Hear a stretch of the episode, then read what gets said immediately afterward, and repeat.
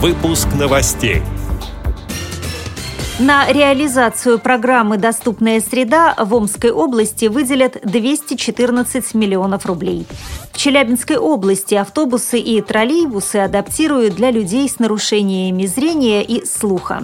В Нижнем Новгороде открылся филиал библиотеки для слепых и слабовидящих собаки-поводыри смогут отдохнуть от работы на стадионе. В Москве представлены творческие работы лауреатов и призеров международной премии «Филантроп». Далее об этом подробнее в студии Наталья Гамаюнова. Здравствуйте. В Омской области объем расходов на реализацию программы «Доступная среда» в 2014 году составит 214 миллионов 400 тысяч рублей, сообщает портал «Омск-Информ». До декабря в рамках программы будут проведены работы по обеспечению беспрепятственного доступа инвалидов и других маломобильных групп населения к 165 объектам государственных и муниципальных учреждений и предприятий. Также пройдут работы по обустройству восьми пешеходных переходов светофорами со звуковыми сигналами и обеспечению беспрепятственного доступа инвалидов и маломобильных групп населения к более чем 20 остановочным комплексам и пешеходным переходам Омска и 10 остановочным комплексам в районах области на маршрутах общественного транспорта.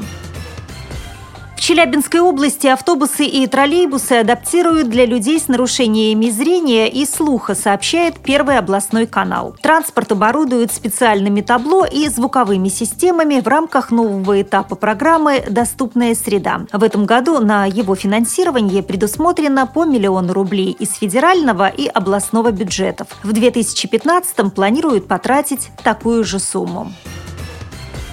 Филиал специальной библиотеки для слепых появился в микрорайоне Нижнего Новгорода Верхние Печоры. В нем открытый абонемент с выдачей книг на дом, зал рельефно-графических пособий, кабинет тифлотехники и читальный зал. В планах создание кабинета реабилитации с домашним кинотеатром.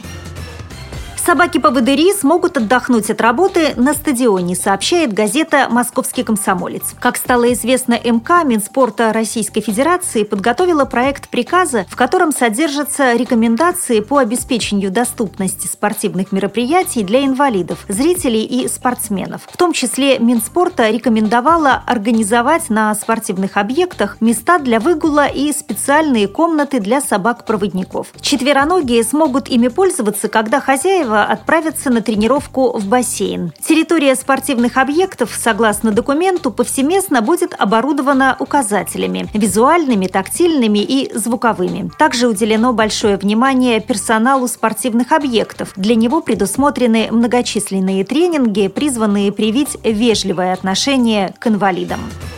В Москве в Дарвиновском музее открылась выставка «Синяя птица», собравшая свыше 50 творческих работ лауреатов и призеров Международной премии «Филантроп» за выдающиеся достижения инвалидов в области культуры и искусства, рассказывает директор музея равновесия благотворительного фонда «Филантроп» Елена Брыкова. Буквально несколько дней назад состоялась восьмая церемония награждения этой премии. Премия проходит один раз в два года по трем номинациям. Исполнительские виды искусства, художественное творчество и поэтическое творчество. Искусство, оно не знает границ. Мы только поражаемся, когда отмечаем работу, она профессионально выполнена, высокохудожественная работа, да, с глубоким смыслом философским, но когда вдруг мы смотрим на этикетку и видим, каким способом она выполнена, заставляет нас, конечно, именно эта этикетка содрогнуться, что работа выполнена как-то нетрадиционно. И по работе разве можно определить, человек